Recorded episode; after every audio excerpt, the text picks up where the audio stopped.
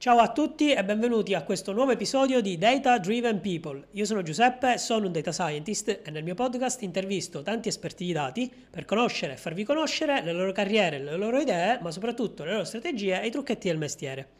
Oggi come ospite abbiamo Paola Tellaroli. Ciao Paola, come stai? Ciao Giuseppe, tutto bene? Grazie, Grazie per essere qui. Grazie a te, grazie a te e ciao a tutti. Paola è una biostatistica, eh, lavora uh, in OPIS, eh, Clinical CRO, che adesso ci spiegherà un po' cosa, qual, è, qual, è, il suo ruolo all'interno dell'azienda. Eh, se vi dice qualcosa il suo nome è perché lei è l'amministratrice del gruppo Statistici Italia su Facebook, quindi ehm, è quella che mi approva i post quando faccio pubblicità del podcast in pratica. eh, tra l'altro lei ha fatto il dottorato all'Università di Padova, eh, ha anche insegnato all'Università di Padova. A proposito, ma quanti siete a Padova? Siete, siete un sacco, un sacco. eh, sì, sì. Ah, eh, soprattutto nei corsi di statistica e data science mh, mm, ho visto che sta appunto spopolando questo, questo, tipo, questo tipo di formazione e questo mi fa anche piacere tra l'altro. A proposito di dottorato a Padova, ti saluta Paola ehm, Enrico Tonini che sicuramente ci sta guardando. Ciao Enrico, ho visto la sua intervista. Ok, perfetto. Dai, allora ti do, ti do, subito la parola così ci racconti un po' di te e ehm, della tua storia fino, fino ad oggi. Vai. Ok, grazie mille Giuseppe e prima di tutto grazie per fare questo servizio a tutti noi statistici e data scientist perché è utile sapere appunto cosa fanno gli altri, come lo fanno, perciò grazie. Nonostante io ti abbia già bacchettata per il gender gap evidente ad oggi, però mi hai promesso che ti stai lavorando su. Sì, sì, sì, sì. sto okay. già provvedendo. Niente, eh, nel 2005 non sapevo nemmeno cosa fosse la statistica, io, eh, come molte altre persone tuttora, tra l'altro. E io volevo fare la giornalista, pensate, però poi mh, un po' le contingenze lavorative del momento che si protraggono tuttora un po' il fatto che la mia professoressa di matematica ai tempi mi ha spinto eh, abbastanza Mm, mi ha spinto diciamo, a, a, pensare alla statistica come opzione alternativa e a, invitò ai tempi nella mia scuola Bernardo Colombo a tenere una conferenza e, boh, eh, e mi, mi, affascinò al, al, punto che decisi che andava bene la statistica come piano B al giornalismo, anche perché poi dopo avrei potuto sempre eh, insomma, virare verso il giornalismo, data journalism o cose del genere. Certo. Perciò mi sono iscritta al corso di statistica e ricerca sociale di Bologna e, mm, e al secondo anno sono partita in Erasmus in una grande école in Francia dove ho scoperto l'esistenza della biostatistica, è stato amore a, a prima vista. E ricordo anche che una volta rientrata in Italia eh, ho seguito una conferenza dell'Istituto Superiore di Sanità a Bologna appunto e niente, là decisi che insomma quello era il mio campo. Prima di, di scoprire della, l'esistenza del, della biostatistica pensavo invece di essere più sulla statistica sociale, demografia, più quel frangente, perché mi, mi, piaceva l'idea di poter aiutare a risolvere problemi, misurare dei fenomeni umani, sociologici, diciamo, mm-hmm. tramite le abilità matematiche che, che mi avevano insegnato. Poi però ho scoperto biostatistica, perciò ho fatto una tesi sperimentale all'ASL, ho fatto uno, un brevissimo stage all'OMS di Ginevra e poi dopo mi sono iscritta a biostatistica eh, statistica sperimentale alla Bicocca di Milano. Ok. Eh, è stata una scelta azzeccata perché devo dire che è stata molto utile, illuminante, direi. E, ehm, Diciamo che la città però non faceva troppo per me, perciò alla fine dei corsi ho deciso di, ho, ho, deciso, ho provato e ho vinto una borsa di studio presso l'Istituto Oncologico Veneto di Padova, dove ho fatto la mia tesi sperimentale. Eh, avrei potuto rimanere, ma diciamo che non, er- non era il mio posto, mi, la domanda che mi facevo ogni giorno era ma è tutto qua? Veramente lavorare quindi. Invece dopo la laurea dopo la fine della borsa ho deciso di tentare dottorato sempre a Padova e è andato l'ho fatto anche perché la mia eh, idea eh, in quel momento era provare a fare qualcosa in ambito genetico. Okay. La genetica mi interessava, ma dato che non c'erano corsi ai tempi per eh, entrare nell'ambito, ho detto, beh, facciamo dottorato, sì, mi specializzo in un ambito che mi piace, mi pagano anche, perciò cosa vuoi di più, invece che fare dei corsi o cose. Peccato che non è andata proprio così, nel senso che mh, avrei, avrei dovuto fare una tesi sulla statistica genetica, comunque applicazioni del genere, ma alla fine appunto, ho fatto un altro tipo di tesi perché si sa che quando si inizia il dottorato si ha sempre un'idea, alla fine spesso si finisce altrove, non sai mai bene dove arrivi, come viaggi, no? Certo. Perciò eh, ho fatto una tesi su un algoritmo di clustering eh, che ho sviluppato con un compagno di corso iniziale e poi ho proseguito, l'ho validato io tutto quanto. Niente, dopo il dottorato eh, ho, sono tornata sui miei passi e ho fatto per tre anni, ho avuto per tre anni un assegno di ricerca uh, a scienze e igiene praticamente, scienze cardiovascolari, dove eh, là ho messo veramente in pratica tutto quello che avevo studiato, sono riuscita a lavorare con i medici, veramente gomito a gomito con i medici, è stato un periodo piuttosto uh, fertile, prolifico, stimolante. Perché stimolante, sì, decisamente, perché ho iniziato a insegnare, ho iniziato a insegnare in realtà durante il dottorato, però eh, anche, eh, anche qui di più ancora qui ho iniziato a insegnare ai biologi, psicologi, a eh, medici, infermieri, ho iniziato anche a fare consulenze, ehm, a scrivere paper, ho iniziato a pubblicare, è stato abbiamo, bellissimo. Abbiamo tutta questa parte un po' in comune, io e te. eh, ho dimenticato di dire prima che durante il dottorato sono partita per un anno uh, negli Stati Uniti. Anche là è stato un altro periodo importante per me. Eh, bello proprio perché si scopre un altro mondo là, ma tanto poi ne parleremo dopo. Ho tre anni di assento di ricerca dove veramente ero, ero, presa, molto presa e mi piaceva molto, anche se eh, ci sono anche dei contro di fare ricerca in Italia. Eh, uno è la la precarietà banalmente certo. e l'altro il fatto che a un certo punto mi stava iniziando, nonostante ci mettessi tutta la passione che, che, che ho ancora per la biostatistica, mi stava iniziando un po' ad annoiare perché erano più o meno gli studi sempre le stesse cose che vedevo, iniziava ad essere un po' troppo monotono per i miei parametri, okay. che ammetto essere abbastanza stringenti, e, e, mi sono resa conto là che era quello il momento, l'ultimo forse momento per me in Italia sempre, per cercare di fare qualcosa in azienda. Perché insomma ad avere un'età dove ho detto o oh, adesso mai più. Perciò mi sono detta perché no. E, ehm, perciò ho deciso di uh, rispondere ad un annuncio sul mio gruppo okay. di statistici italiani e perché ho detto, boh, proviamo a fare colloqui, non ho mai fatto un colloquio in vita mia, vediamo un po' come va e non avrei mai pensato che sarebbe andata bene subito. Il primo colloquio è stata presa e perciò ho provato, e qua si è aperto un altro capitolo di vita. Eh, sono diventata, mi sono riciclata, diciamo, eh, come psicometrista okay. a Firenze, dove sono ora, eh, per una um, azienda, una casa editrice eh, ed ero l'unica statistica di tutta l'azienda. E, um, per due anni e mezzo sono stata eh, qui dove ho fatto un po' di tutto in realtà, eh, però sentivo la mancanza, la nostalgia della biostatistica.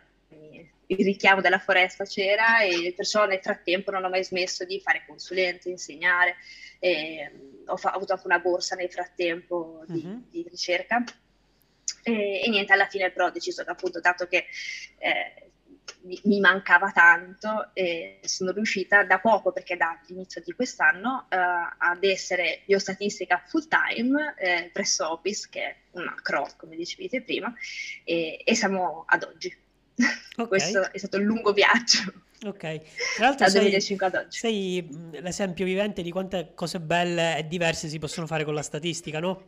Perché adesso sì, tutti, anche mh, per, un po' di, mettiamo anche un po' di moda, no? eh, tutti si buttano sul, sul, machine learning fatto su eh, grandissime quantità di dati, quindi nelle, nelle, grandi aziende, nelle multinazionali dove si, ha, si hanno quantità veramente infinite di dati, miliardi di osservazioni anche. Però eh, esiste ancora tutta quella parte di statistica che si fa ancora con, eh, con poche osservazioni, con eh, disegni di studio ben progettati, no? E questo è, Mhm. eh, diciamo, anche forse una delle, delle peculiarità della biostatistica, no? Organizzare tutto il disegno di Mhm. studio, fare degli esperimenti ben, eh, Certo. ehm, ben È una disegnati, ecco. sfida, è È una una bella sfida, sfida sì, sì, riuscire a sì. farlo, Certo, decisamente. certo. Il bello della statistica è proprio il fatto che è trasversale, al Sì, punto da appunto poi non ti annoi mai se vuoi con la statistica, perché puoi continuamente cambiare settore e, fino a che d'esclusione non becchi quello che fa per te. Esatto, esatto. Questo, tra l'altro, eh, questa cosa, eh, non ricordo con quale ospite l'abbiamo già trattata, però eh, questa trasversalità ti permette di eh, spaziare all'inizio su tanti settori, poi trovare quello che ti piace senza sentirti neanche troppo inseguito, ecco. E poi arrivare finalmente a, a lavorare dove più ti piace, ecco, senza, mm, diciamo, ecco, senza fretta, no? Cioè, Mhm. non non c'è quella, quella fretta di trovare il posto fisso per tutta la vita già a 26 No, anni. certo. e- Ok, A meno perfetto. che, non- a meno che non lo si voglia. Ah, Se no, lo si certo. vuole, ovviamente si, si può, si può Certo, certo, quello. chiaro. Bene, bene. Ehm, quindi tu di, di cosa ti occupi in azienda esattamente? Cioè, facciamo qualche, qualche esempio, magari po- portiamo qualche caso. Allora, prima di tutto forse sarebbe il caso di introdurre cos'è una CRO, Certo. che Opis è, è la più grande CRO d'Italia, che io sappia, Mhm. e, e niente, CRO sta per Contract Research Organization e niente, sono quelle aziende che ehm, fanno, offrono dei servizi um, a dei clienti che, che si occupano di fare ricerca o almeno che subappaltano alle CRO la parte della ricerca e queste aziende sono per lo più nell'ambito sanitario, ovvero case farmacologiche oppure, non so, eh, biotecnologiche o che sviluppano dispositivi medici, ma non solo, perché anche semplicemente quando si compra lo yogurt o l'acqua che dice che fa miracoli, vuol dire che il miracolo è stato testato, perciò Certo. che qualcuno dietro ha fatto uno studio eh, per, per provare la cosa. Ecco, la CRO fa questo. Io in questa CRO ad oggi eh, sto scancherando perché devo rimparare ad usare SAS, perciò ad Ah, oggi diciamo che il mio apporto all'azienda non è granché sostanziale. Ecco, Ok. sto già smascherando future risposte, immagino.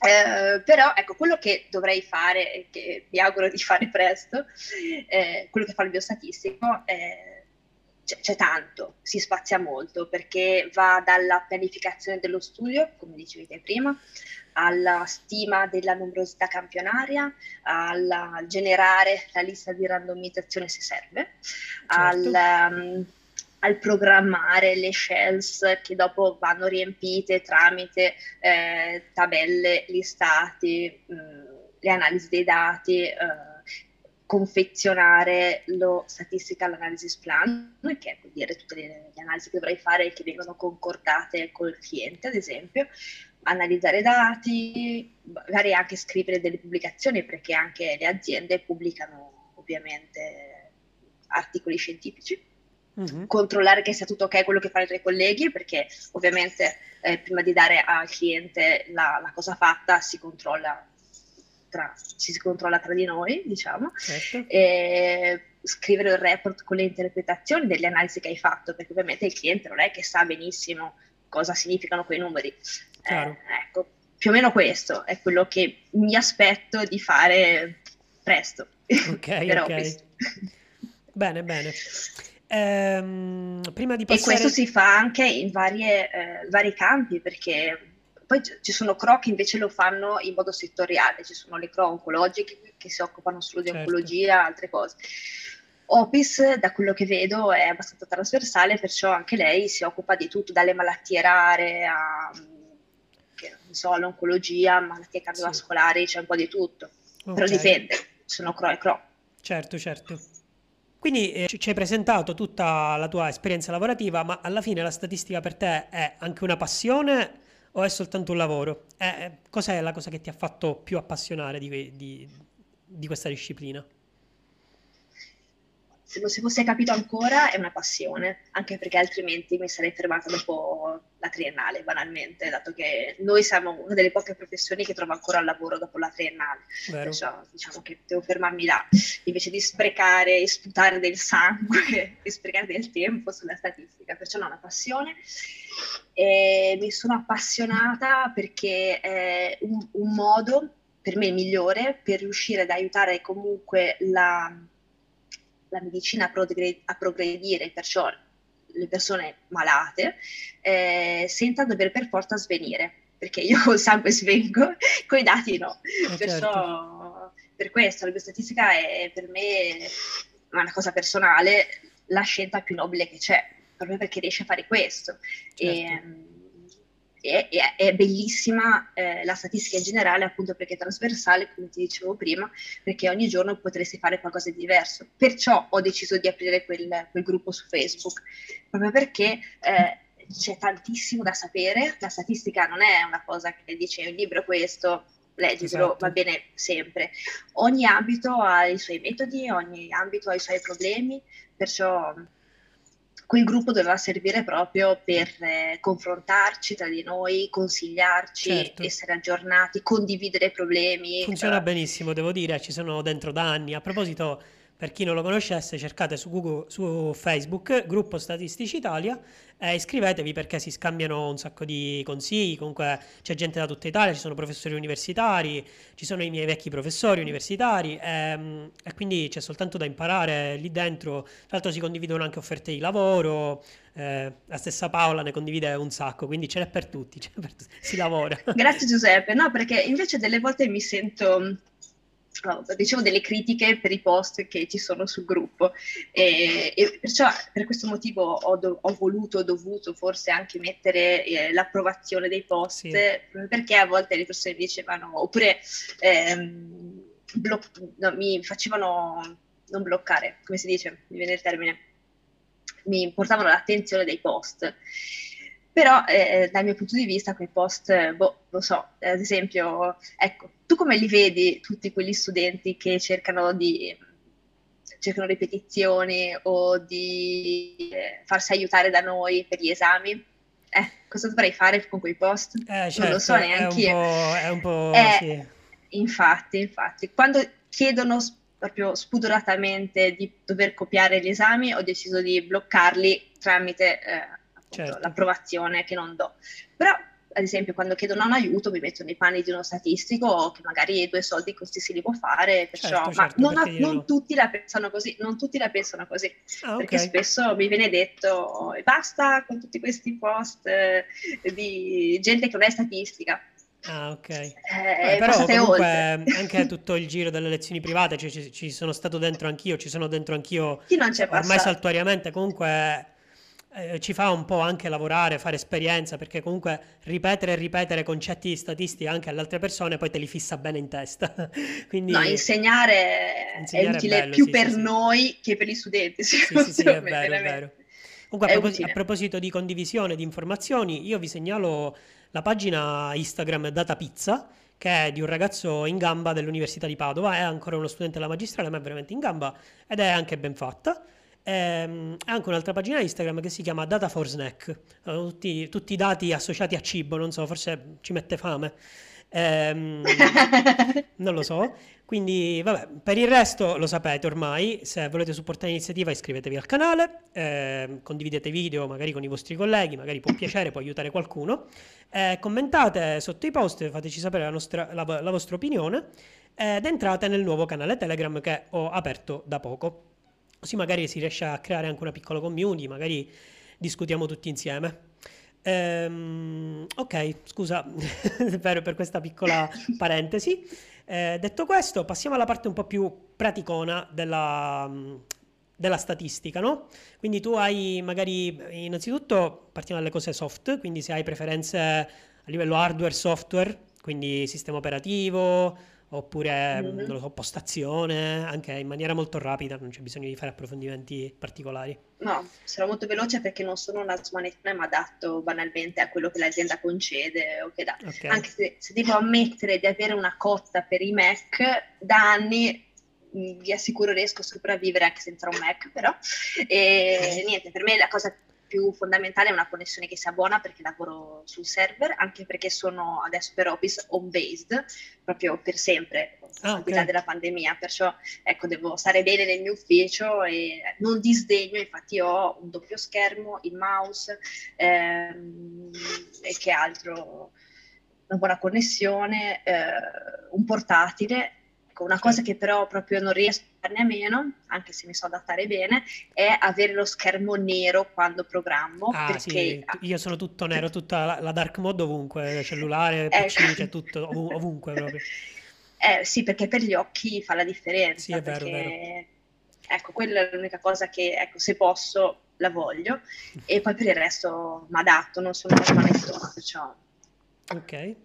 Eh, invece a livello di software, quindi linguaggi di programmazione che sicuramente avrai avuto modo di, di usare al lavoro. Ho avuto a che fare. A, a, a, parte SAS che comunque ci stai lavorando appunto per, per l'azienda, ehm, hai dei linguaggi preferiti, qualcosa con cui ti trovi bene, non lo so, qualcosa anche da consigliare, qualche pacchetto magari particolare? Uh, no, pacchetti particolari no, perché poi dipende sempre da cosa devi fare. Certo. Ovviamente cerchi la cosa che fa per te, fa più per te. Eh, diciamo che fino all'anno scorso R era, è, è stato sempre il mio linguaggio di programmazione eh, preferito, diciamo. Eh, sì, perché è stato a causa, a causa, del dottorato che era il linguaggio di programmazione privilegiato anche perché si supportava bene LaTeX, perciò potevi fare Markdown, certo. eh, perciò insomma, e quando dico R ovviamente intendo RStudio, certo. perché l'altro R è un po'... un po' preistorico.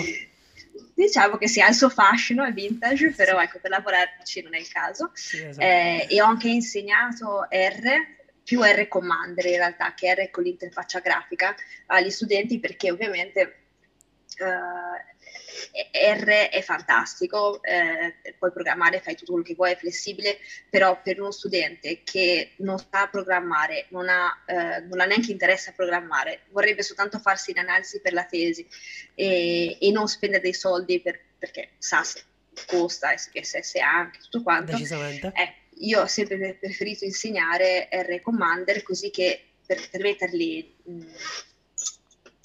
eh, per, per, consentire agli studenti di essere in grado di riuscire a fare le analisi basilari della tesi certo eh, in poche ore di insegnamento riuscire a portare a casa qualcosa. Diciamo. Certo, poi ecco, dipende anche da, da, da, che tipo di studenti, perché un, un, conto è fare lezioni a studenti di statistica, un conto è fare alle, a studenti di psicologia, no, certo. medicina.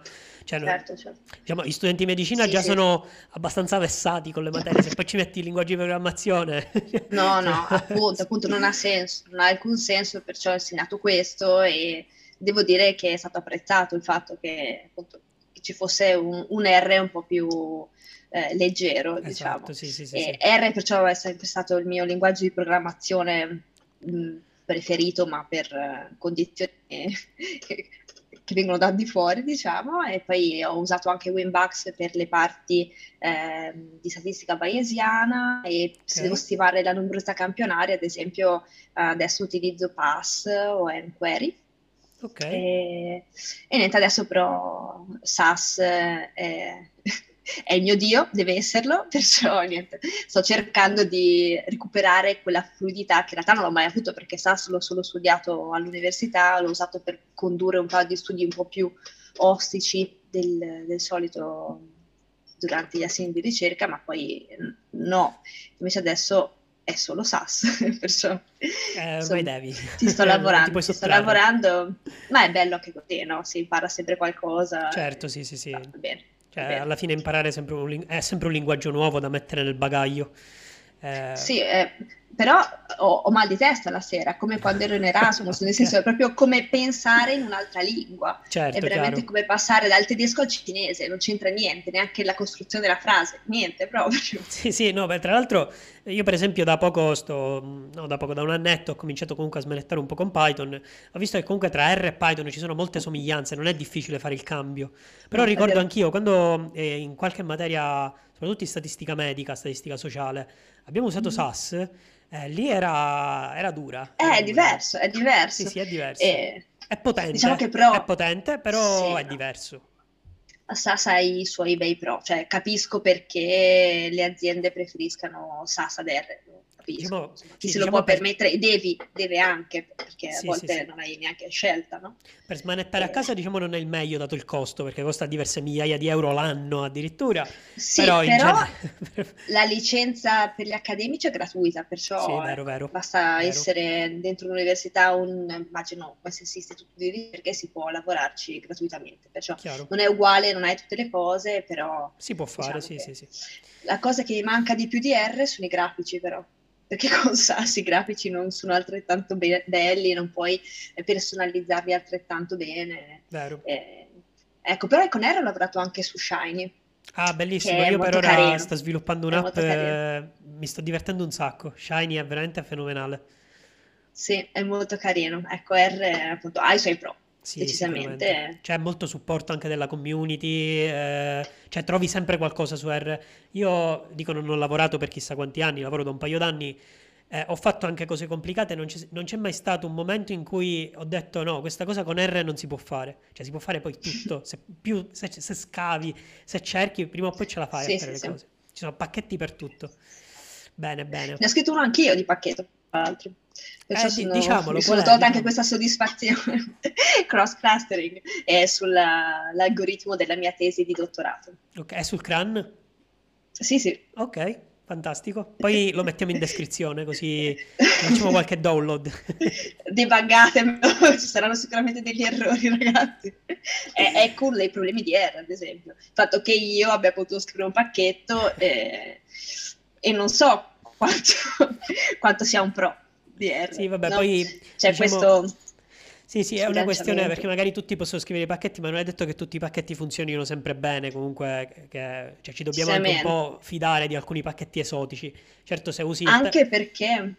No, scusami, eh, dico, se usi per esempio i pacchetti più accreditati, ne so, Tidyverse, ggplot, queste cose così, puoi stare tranquillo, però cerchi i pacchetti con eh, 10 download, insomma, lì devi un po'... Beh, ma non è detto però, perché ad esempio eh, ho fatto, ho tenuto un master online che ho registrato ormai quattro anni fa, più o meno, e che sta continuando ad andare in onda, mi, mi dicono Ok. gli studenti.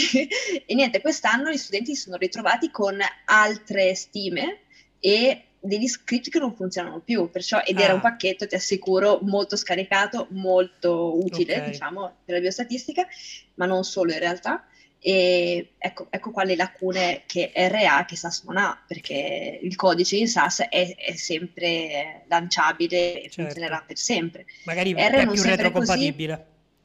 Mm, sì, decisamente. Banalmente il pacchetto era stato aggiornato e non Esatto. funziona più niente, però eh, Eh, mannaggia. in realtà una cosa che non si fa quasi mai è controllare il changelog dei pacchetti, delle versioni dei pacchetti. Certo non si Mhm. possono controllare tutti perché uno si ammazza se no. Però io consiglio anche quando aggiornate R dalla 4.0 alla 4.2 per esempio, date Mhm. un'occhiata al changelog perché ci potrebbero essere a volte dei, dei cambiamenti importanti, cioè sostanziali. Di Eh, solito i cambiamenti più importanti li pubblicizzano, dicono guardate che adesso questa cosa è così. Per esempio il default non è più vero ma è falso in, questo- in questa, questa funzione, quindi state attenti. Però a volte sfuggono e quindi possono anche, eh, possono anche distruggere, diciamo, una pipeline già costruita tempo prima, ecco. Eh già, eh già, eh già. Ci siamo passati forse tutti. Mannaggia, mannaggia. Va bene, va bene, ottimo. Questa, questa parte, cioè, a me parlare di pacchetti, programmazioni, cose smanettoni mi piace un sacco perché sono. Si io- vede, cambi lo sguardo. Sì, io sono uno di quelli che cioè, scava sui varie, vari repository di GitHub, sono proprio, me le vado a cercare queste cose, quindi mi piace, mi piace tanto. Eh, poi da quando sono passato a Shiny a fare queste cose, diciamo, molto da sviluppatore più che altro, sta- il fatto Mhm. che noi siamo statistici, però possiamo creare delle web app senza, avere com- senza essere ingegneri informatici, senza essere sviluppatori software, è una figata, è una figata. Già. Cioè, e eh, scrivendo- sono anche belline. Esatto, scrivendo soltanto in R. Quindi ragazzi, se avete Sì. curiosità, provate questo pacchetto. C'è un piccolo cambio di paradigma, dovete un secondo prendere insomma la mano col pacchetto, però poi è fenomenale, quindi lo consiglio a tutti. Sì, è proprio divertente. Va bene, va bene. Allora passiamo mh, eh, a, diciamo, ai, ai, problemi veri e propri. Tu come, come, ti approcci a un problema? Magari se vuoi puoi portare anche un esempio di un caso studio, eh, anche perché ehm, tutti hanno in mente diciamo, questa visione del dataset eh, enorme, fanno questa future selection, poi fanno, riducono un po' il dataset, mandano l'algoritmo di machine learning e hanno finito, no? Ovviamente sto semplificando un sacco. Qual, com'è un problema invece di biostatistica, magari un problema medico, un problema biologico, tra virgolette? Ora, come ogni problema, per me il, pro- il, il mio problema è sempre il, lo stesso, ovvero capire qual è il problema, che sembra okay. una banalità, non lo è assolutamente quando ci si interfaccia con professionisti di altre materie. Ad esempio, non è mai banale riuscire veramente a capire qual è il problema e, e come si può risolvere poi, quella è un'altra cosa dopo. Ecco, perciò qualsiasi sia il problema, che sia psicometrico, biologico o medico, eh, la parte più difficile è proprio quella, quella là. Eh, perciò le, fa- le, parti iniziali per me sono quelle più importanti, ovvero ecco, interfacciarsi con il cliente o chi per lui, insomma, il ricercatore che ti, che ti cerca.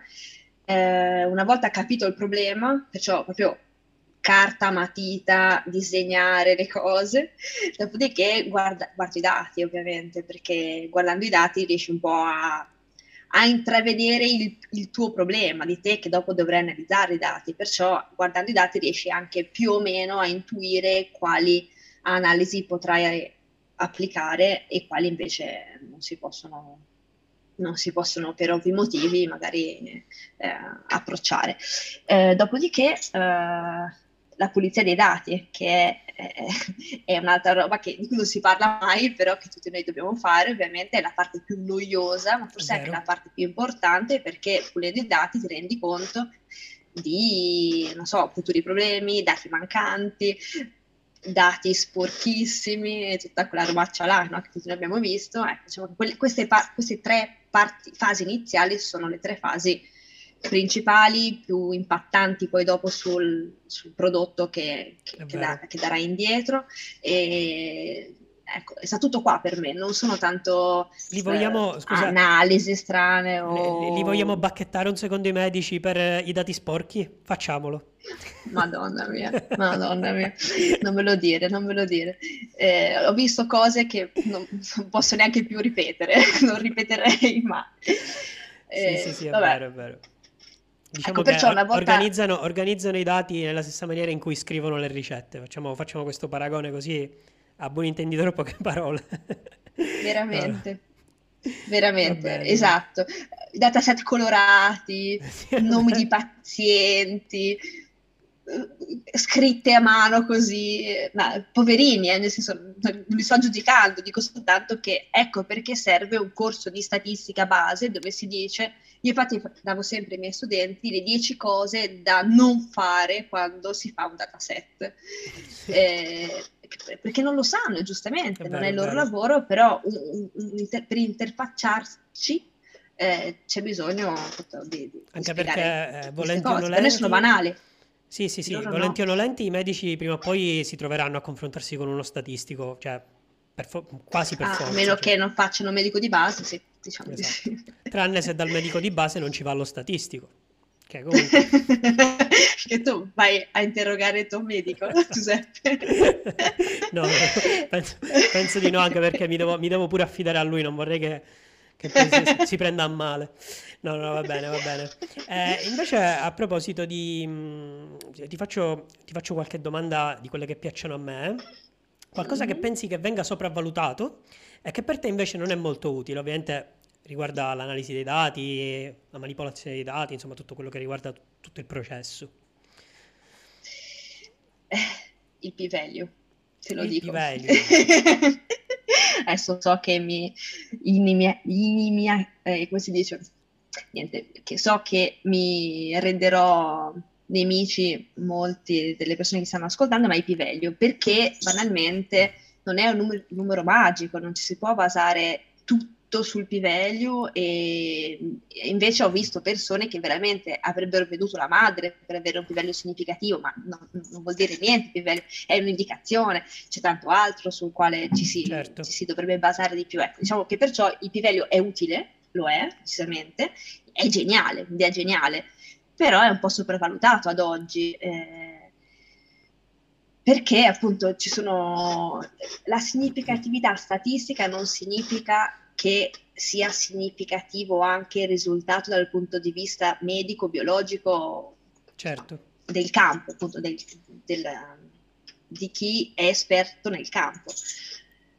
E, e oltre al P-Value, nella mia esperienza, io eh, reputo ehm, interessantissimo, affascinantissimo, ma anche molto pericolosa la statistica bayesiana, perché se non okay. si sa, eh, se non si ha una prior oggettiva o, o sì, un qualcosa di oggettivo da dare in pasto come prior, si rischia di ricadere nell'oggettività, nella soggettività. Nella soggettività. Ecco. Certo. E, e inoltre, un'altra cosa che è sopravvalutata, dato che oggi ho dente avvelenato, sono anche le meta-analisi, perché eh, anche le meta-analisi un approccio interessantissimo, geniale, bellissimo, però ovviamente eh, dipende molto il risultato della meta-analisi da, da da cosa si meta-analizza e come lo si certo. fa, perché anche nella meta-analisi ci sono delle assunzioni che vanno verificate, eh, appunto non si può mettere tutto là e mis- mischiare tutto e, e darlo. La meta-analisi è, è, giustamente oggi considerata eh, il più alto livello della conoscenza, eh, almeno in medicina lo è, eh, e, e da di meta-analisi poi dopo si producono le linee guida giustamente, però c'è anche da tener conto ba- dei vari bias, quello da pubblicazione, quello da selezione, eh, insomma ci sono un, un, mare di bias, perciò ecco, le meta-analisi bellissime sì, eh, però c'è da stare attenti su cosa si è meta-analizzato e come lo si è fatto anche. Chiaro, ecco, chiaro. Queste tre cose che vengono molto usannate, ecco, secondo me bisognerebbe essere un po' più cauti. Tutto qua.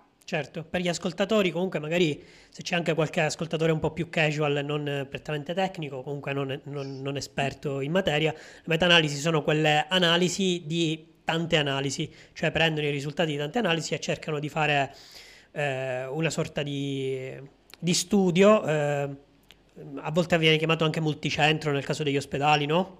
Quindi mm-hmm. si si cercano di mettere insieme studi, eh, i risultati di tanti studi singoli e diversi tra loro.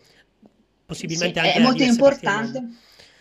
Decisamente, è molto importante la revisione sistematica che c'è dietro, tra l'altro, certo. perché anche là eh, ci sono meta-analisi pubblicate che non li hanno inclusi tutti, ma non per la qualità dello studio, ma per il risultato dello studio che non volevano eh, mostrare. Sì. E allora facendo così ovviamente il risultato è non è attendibile. Certo, certo. Questo è un chiaro selection bias del, dello studio. Certo. Okay. Eh, ecco, le, come, come, sempre, però, ogni strumento, ho detto è questi vero. tre qua perché sono quelli che, con cui ho lavorato di più nella mia esperienza ad oggi, ma ogni strumento si deve utilizzare nel modo giusto per fare la cosa si, per, per, la quale è stata costruita eh, certo. e non per altro. Come Piveglio, ovviamente. Esatto eh, c'è gente che si vende la madre per avere significativo, ma perché? Perché a monte c'è un problema nella ricerca, almeno in Italia, ma in tutto il mondo immagino che più o meno siamo là, eh, di persone che vengono giudicate per il loro lavoro rispetto alle pubblicazioni che fanno. Ma non siamo delle mucche da, da mungere, cioè non è, è che è eh, un ricercatore ogni giorno fa, la, fa, una scoperta, ovviamente, perciò ecco, a, a monte c'è un problema. Diciamo il eh, problema del... Statistica del publish or perish, no? Quello che crea no. il bias nella ricerca. Decisamente, la statistica è uno strumento è intelligentissimo per me, è affascinantissimo tutto quello che c'è dietro. Sì, lo trovo veramente super affascinante, ecco, però va utilizzato nel, nel modo corretto, anche perché se no dopo si finisce per discreditare la, la scienza agli occhi dell'uomo della strada. Chiaro, chiaro. Ecco. Bene. lo si rischia appunto in questi modi qua. Tra l'altro spero che nei commenti si scateni qualche guerra tra bayesiani e fischeriani, no? Perché poi è que- sono queste le fazioni. sì, anche, anche, là, ma perché? Ah, ma perché? Sono due approcci diversi che hanno entrambi i loro pro e i loro contro vanno utilizzati per fare una cosa piuttosto che un'altra e ecco, perciò certo. eh, sì, mi. Fanno, fanno ri- mi, fanno, un po' ridere quelle guerre. Sì, no, vabbè, chiaramente tra... si scherza, spero, spero, che non succeda niente del genere. Me lo auguro, me lo auguro. E invece qualcosa che pensi che venga snobbato, ma che, te, ma che invece ti è molto utile?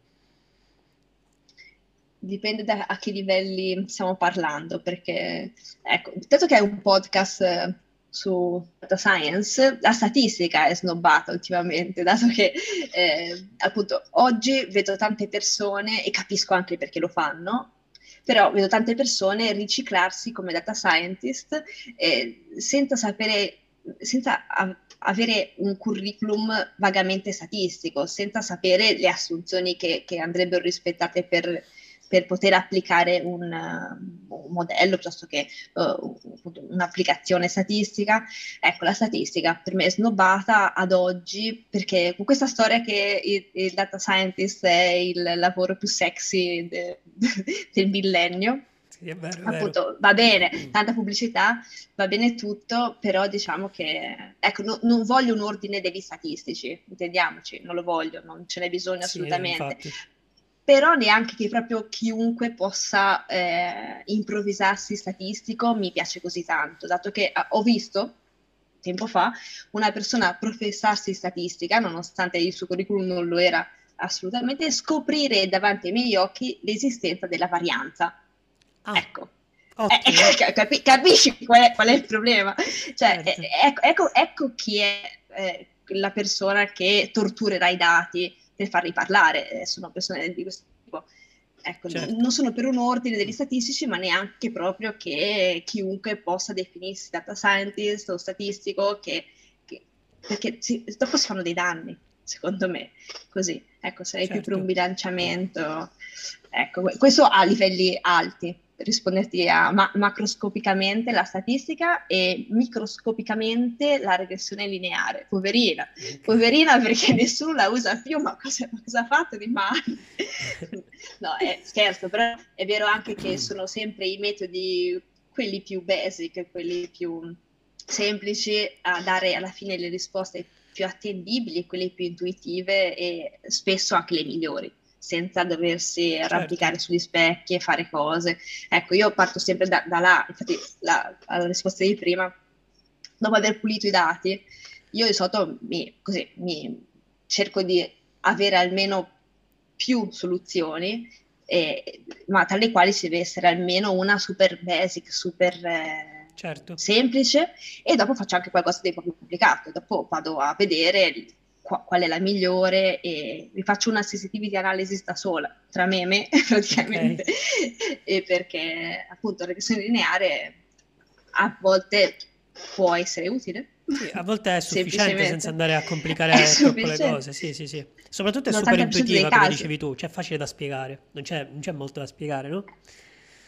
Eh certo, perciò perché, perché bistrattarla, poverina? ok, ok, fantastico. Ho risposto alla tua domanda? Sì, sì, abbondantemente. Una delle risposte più complete di queste due domande insieme. Eh, invece, non so, ti è capitato di fare magari anche dopo eh, l'università qualche corso, comunque eh, che, che, per te è stato magari la migliore esperienza, la miglior fonte, la mi- non lo so, quindi la domanda è miglior corso frequentato o fonte o esperienza?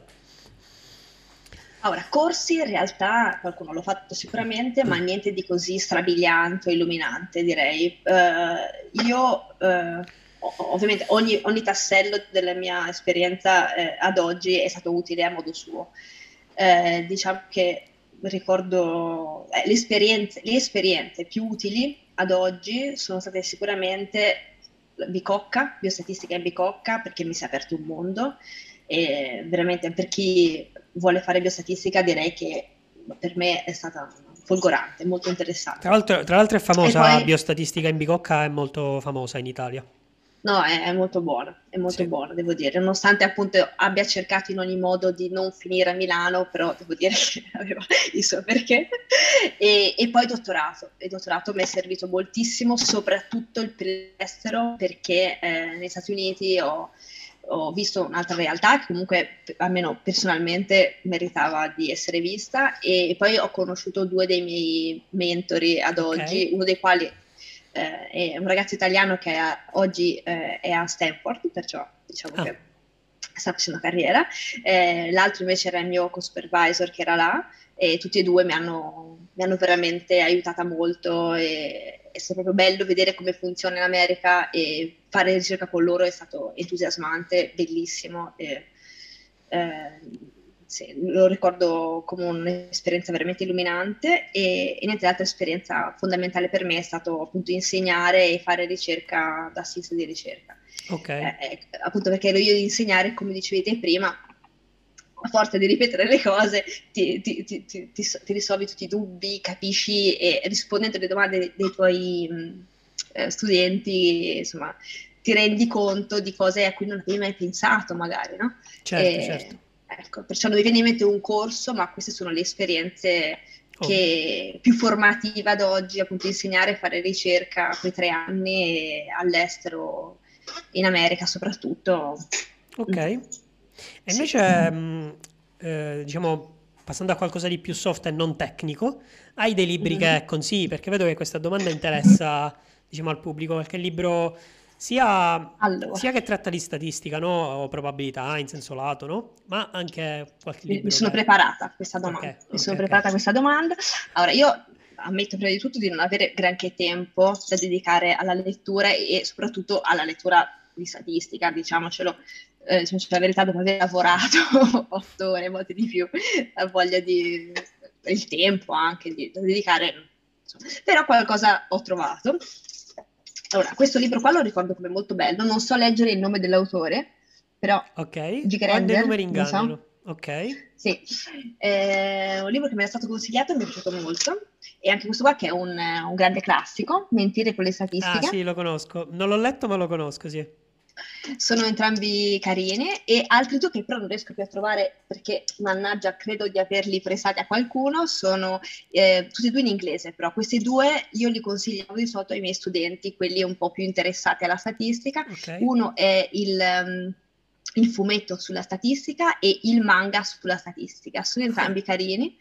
E, invece okay. per la biostatistica eh, non prendetela per una marchetta perché non ci guadagno niente, però ho aiutato a tradurre e a ehm, a riadattare questo libro che è una Bibbia di, della biostatistica. Fantastico. e l'ho riadattato perché l'autore è americano, se non sbaglio, e abbiamo, lui utilizzava SAS, noi abbiamo deciso, io e un team accademico, sono stati loro a fare il grosso del lavoro, io l'ho appunto tradotto e ho portato le... Eh, le modifiche da SAS ho utilizzato R Commander per Fantastico. i motivi di cui vi dicevo prima. Ecco, quel libro qua per qualcuno che è interessato alla biostatistica direi che a mio avviso è piuttosto completo e ha anche le parti pratiche in R Commander, cioè okay. essere utile. Io non vorrei sbagliarmi. È un po' tecnico forse. Non vorrei però. sbagliarmi, ma eh, diciamo la dimensione di quel libro mi ha fatto ricordare che forse io ehm, alla magistrale ci ho studiato un po' su quel libro di statistica sociale 3 quindi statistica medica, diciamo. Eh, mm-hmm. Quindi, però era quello in inglese. È la stessa collana. Ah no, allora quello, sì, quello originale, diciamo. Ecco, questo qua forse è un po' troppo tecnico, però appunto... Vabbè, come manuale fatto... va bene, insomma, se qualcuno è interessato ecco. al mondo della biostatistica, sicuramente lì c'è tutto, probabilmente. Certo, gli altri invece erano quattro libri, tutti statistici, gener- genericamente statistici. Sì, sì, sì, che poi fanno fanno anche piacere, cioè io eh, li ho trovati piacevoli alcuni libri appunto eh, di statistica e probabilità, però anche un po' romanzati, un po' più leggeri, un po' per, pub- per l'ampio pubblico, no? Certo, eh, è una lista lunghissima di libri che vorrei leggere di eh, statistica, sì, anch'io, però, anch'io. però, poi la sera dico no dai, vado su qualcosa di un po' più soft, dai, più soft appunto, che poi magari soft non è perché, però qualcosa di diverso, diciamo, certo, certo. diverso. Bene, bene. Eh, eh, ci sono, c'è qualche cosa, appunto, sempre di statistica che magari vorresti approfondire, ma non hai avuto ancora tempo o modo di farlo? Qualche argomento, qualche modello, qualche... Boh. Sapessi quanti, eh, quanti. Eh, qualcuno. Sicuramente... Sicuramente so- i miei sogni sono sempre gli stessi di 15 anni fa, ovvero statistica genetica, che ad oggi ancora non ho visto, nonostante fosse stato sempre il mio eh, pallino. E, perciò non sono proprio dei metodi, dei modelli, però la statistica genetica ne comprende diversi certo. metodi che io non ho mai neanche visto. Mi piacerebbe molto riuscire a, a scoprire quel mondo. Chiaro. Prima o poi. Va bene. Ehm, ok, invece questa è una domanda che diciamo mi avevano suggerito ehm, gli ascoltatori. Eh, se non sbaglio era mm-hmm. un certo Daniele, che ormai è, è, rimasta in scaletta perché è una domanda assolutamente pertinente. A proposito, ragazzi, suggeritemi le domande da fare ai prossimi ospiti, perché si rendiamo il podcast un po' più interattivo. Eh, a me piace comunque sentire, cioè poter variare un po', comunque riadattare le domande a seconda degli ospiti, è, è bello anche. Eh, questa domanda è una skill tecnica che hai migliorato nel, nel corso della tua carriera, ma che magari prima era un po' indietro, magari alla fine degli studi. Allora, sicuramente la programmazione, perché, perché, appunto i programmi sono tanti e sicuramente non in un corso si riuscirà mai a riuscire ad essere così mh, mm, sciolti nella, nel programmare, anche perché a lezione ogni dataset è sempre perfetto. Quando hai invece dati veri vuoi morire, vuoi certo. morire. no? ecco, diciamo che la programmazione sicuramente per la sopravvivenza di ogni statistico, sicuramente lo si impara poi facendo, ma come tutto alla fine. E un'altra cosa che devo dire è stata la più grande lacuna di, della bicocca per me ai tempi, adesso però mi dicono fonti serie che stanno, l'hanno un po' eh, riempita questa lacuna è il calcolo della numerosità campionaria. Nessuno mi aveva mai detto che sarebbe stata la cosa che ogni medico mi avrebbe chiesto, ma dal primo giorno di lavoro. Mai sentito neanche parlare, Vero. perciò l'ha, l'ha dovuto un po' destreggiarmi alla bene meglio, ma tuttora io ogni, ogni volta che mi chiedono l'università campionaria faccio un po', mi rigidisco un attimo, anche perché è, un, è una cosa piuttosto eh, importante e eh, appunto ci si deve andare un po' cauti quando si calcola quel numerino là. Sì. Eh, perciò l'università campionaria, ma ad oggi continuo ad imparare anche perché ogni studio ha le sue peculiarità, cioè Vero. i clinici a unico ramo, e disegni adattivi e, e, altre creature leggendarie che ogni giorno mi arrivano. Ecco, diciamo che là devo, devo ancora migliorare perché appunto nessuno me l'aveva mai insegnato.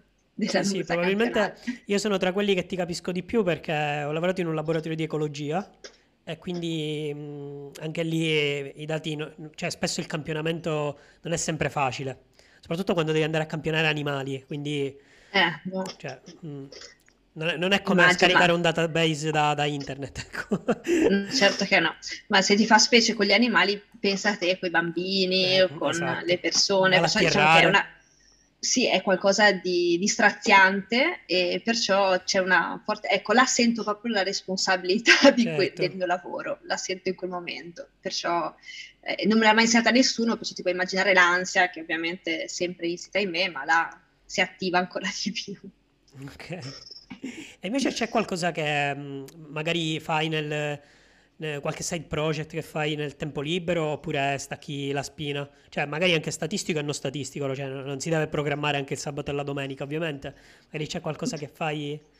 Eh, allora, dato che io dato che ho una doppia vita, perché mm-hmm. oltre ad essere statistica scrivo anche dei libri che qualche matto mi pubblica, ah, okay, diciamo, che libero, diciamo, che il tempo libero, è un'altra creatura leggendaria per me, però eh, mi piacerebbe fare, e infatti cerco di farcela di trovare il tempo per la divulgazione scientifica, perché è qualcosa di cui secondo me c'è tantissimo bisogno, soprattutto in questo periodo. Sì, e sento anche la responsabilità di far capire alle persone i, i, numeri che leggono. Perciò anche per questo, appunto, ad esempio, adesso sto per essere pubblicato un articolo ehm, che ho fatto con altre persone su Query, che è la rivista di, del CICAP, non so se tutti sì. lo conoscono, CICAP è il comitato italiano, adesso non lo ricordo mai, per il controllo delle affermazioni sulle pre- pseudoscienze, è comunque il comitato eh, che è stato fondato praticamente da Piero Angela.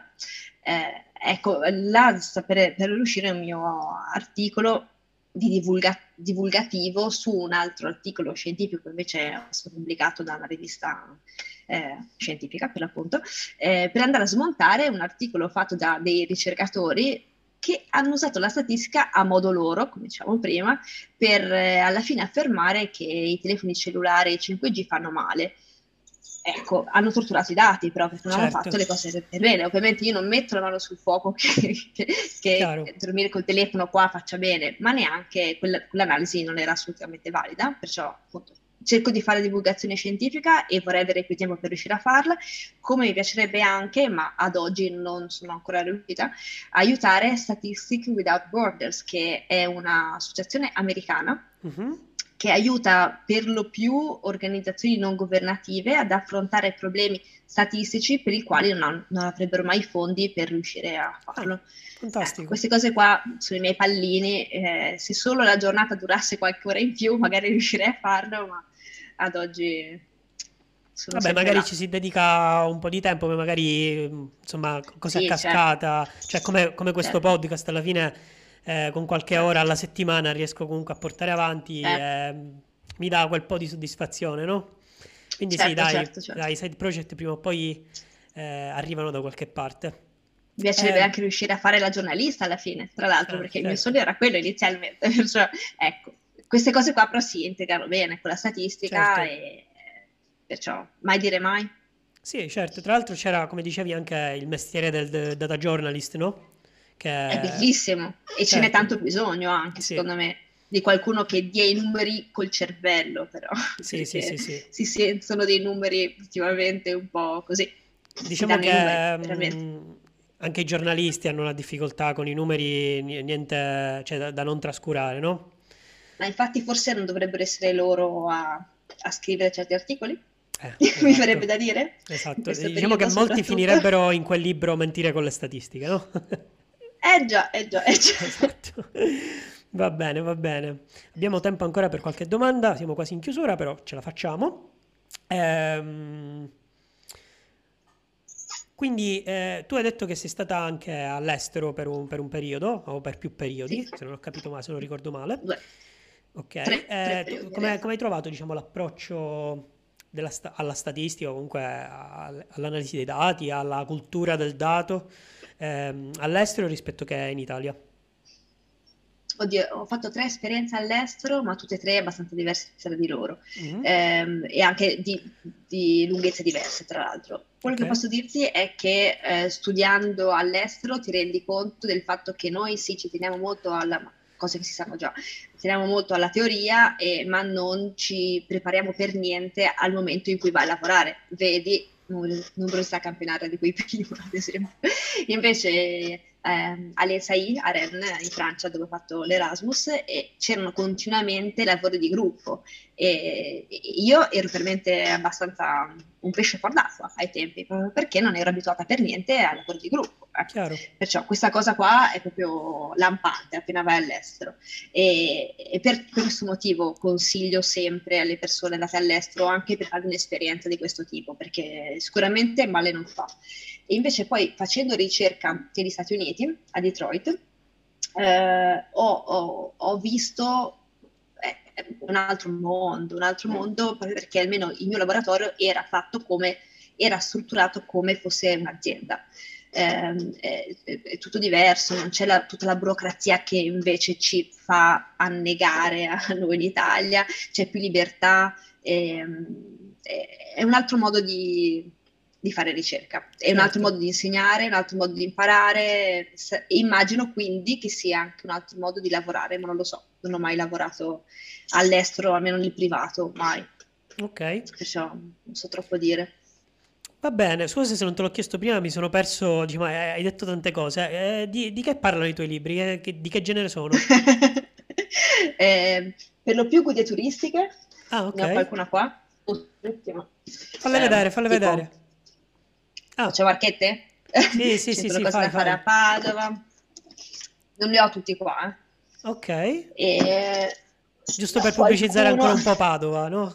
Questo è il più brutto di tutti, però vabbè, è più brutto perché la copertina è, è, sono libri cartoneri, sono okay. mh, rilegati col cartone e ogni copertina è fatta a mano. Questo qua non è la più bella di tutte, ce n'erano anche di più belle. Fantastico. Comunque è anche online. Questo Saluti da Detroit racconta della mia esperienza a Detroit, appunto. Va bene, magari poi, poi mi passi il link che li metto, li metto in descrizione. ok. Eh, va bene, allora siamo quasi in chiusura. Ti faccio l'ultima domanda che è la domanda bonus che faccio a tutti. Eh, chiaramente, da, sì, chiaramente una risposta eh, brevissima, diciamo, è qualcosa un po' anche di simpatico se si vuole, no? Se avessi tutta la potenza di calcolo dell'universo e l'algoritmo più prestante, che cosa ci faresti? ci curerei il cancro, ma la buona notizia è che si può già fare. Adesso okay. faccio la marchetta io, nonostante anche qua io non ci guadagno niente, però si può fare, io l'ho scoperto da poco, magari è una cosa che invece tutti voi sapete di già, ma esiste un'app da telefono che si chiama Dream Lab e ci sono anche vari software che si possono scaricare sul computer, uno di questi è Folding at Home. Sono dei programmi che banalmente utilizzano la potenza di calcolo del tool telefono o computer, eh, mentre non lo, non lo, si utilizza e sono in carica per andare avanti a fare la ricerca contro il cancro ovviamente e in questo modo si diminuiscono moltissimo i tempi Fantastico. della ricerca. Perciò insomma fatelo non costa niente si può pote, potreste in questo modo realizzare il mio sogno. Ok fantastico. E quello di tante altre persone poverino. Va bene Va bene, allora siamo in chiusura, mi dispiace molto che siamo in, chi- che siamo in chiusura, è stata una chiacchierata veramente eh, divertente, poi tra, tra, statistici puri ci si, ci si intende, no? eh, quindi dobbiamo salutare, mi raccomando ragazzi tutti, se vi è piaciuto, se vi è piaciuto questo episodio mettete mi piace, condividetelo, insomma le solite cose, l'ho dette già all'inizio, non le voglio dire più. E quindi ci salutiamo Paolo, è stato un grande piacere e ti ringrazio ancora piacere tantissimo. Mio. Grazie a te Giuseppe. Ci vediamo sul gruppo Statistici Italia. Sicuramente, in bocca al lupo per tutto. Ciao Grazie a tutti. Ciao ciao. Oggi avete ascoltato Giuseppe Dejan Lucido e Paola Tellaroli. Se vi è piaciuto questo episodio non perdetevi i prossimi di Data Driven People, ogni sabato mattina su tutti i canali di podcast e su YouTube in versione video. Per maggiori informazioni e contenuti visitate il mio sito web www.giuseppedejanlucido.it. Ci sentiamo sabato prossimo!